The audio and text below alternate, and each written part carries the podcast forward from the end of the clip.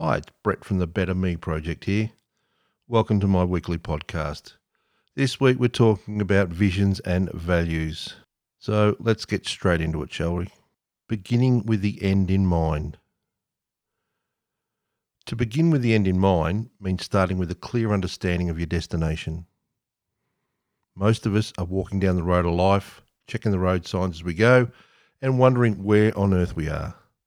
Some of us have detailed road maps, and others are following the paths plotted by previous explorers.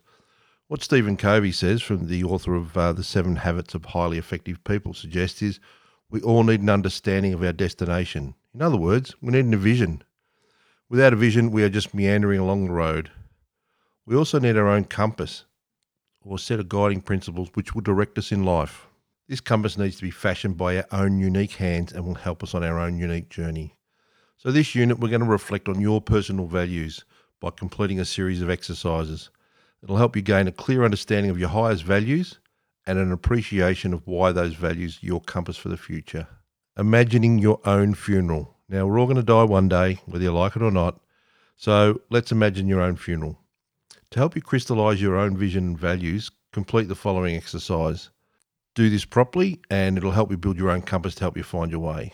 Take yourself a long way forward in time, a very long way forward, to your own funeral. Imagine a coffin with your body in it and a group of people who have assembled to pay their last respects. There's a pretty big crowd, really. Four people who have known you move to the front of the audience and speak about you. First, a family member stands up and talks about having known you on, on an intimate basis. What would you like this person to say?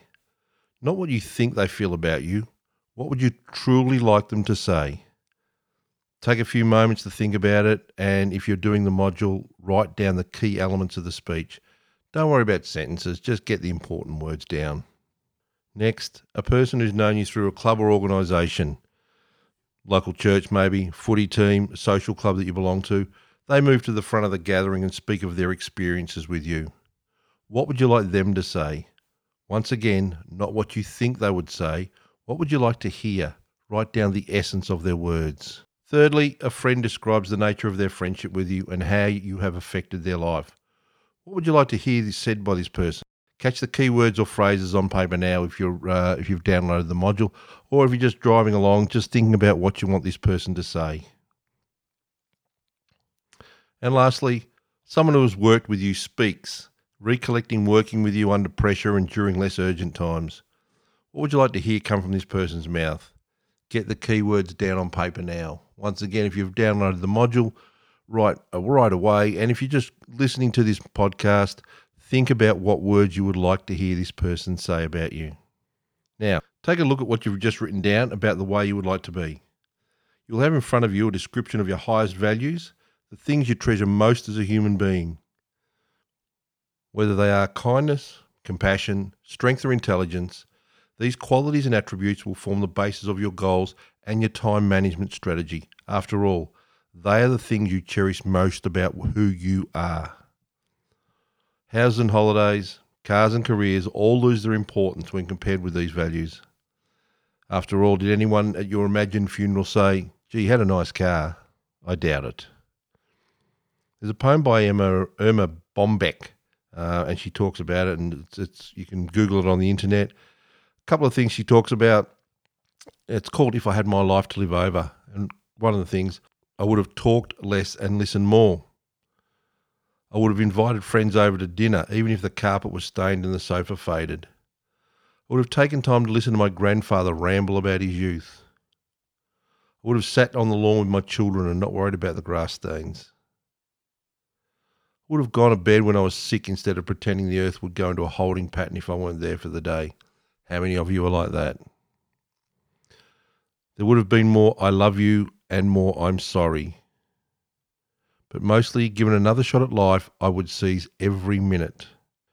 There's a quote by Oliver Wendell Holmes that states, What lies behind us and what lies before us are tiny matters compared to what lies within us. Very, very true. If you're going to redesign your life, what values would you choose to have to ensure you live the life you've always dreamed of? That is, in order to be the best person you could possibly be, what would your values need to be? Write them down. If you're doing the module, write them down. Or if you're just going along listening to this, think about it. Think about what the most important things in your life are, what your values need to be. So that's pretty much it for that for this exercise. Uh, it'll help you to begin living your life with an end in mind, with the image, picture, or paradigm of the end of your life as your compass or guide for everything you do in the future.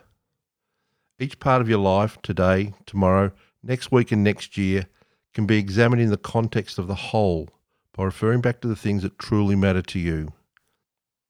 By keeping the end in mind, you can ensure that your thoughts, words, and actions don't contravene the, the criteria you have defined as the most important and that each day of your life contributes in a meaningful way to the vision you have of your life as a whole. Another thing to consider here the words of 18th century writer and philosopher Joseph Addison. He says, When I look upon the tombs of the great, every emotion of envy dies in me. When I see kings lying by those who deposed them, when I consider rival wits placed side by side, or the holy men that divided the world with their conquests and disputes, I reflect with sorrow and astonishment on the little competitions, factions, and debates of mankind. If you consider carefully your definition of success and design your own compass and roadmap for the future, you will avoid much of the misery Joseph Addison describes. Fame, achievement, or money may not even be on the horizon anymore. As one man asked another on the death of a mutual friend, How much did he leave? His friend replied, He left it all. That's it for today. Have a great week. And remember, head to the website bettermeproject.net if you want to download the module. It's half price, it's 50% off. Just go in there. You'll see it in the uh, Better Me Project shop. Download it. And remember, tell all, your, tell all your friends. Have a great week, everyone. Bye for now.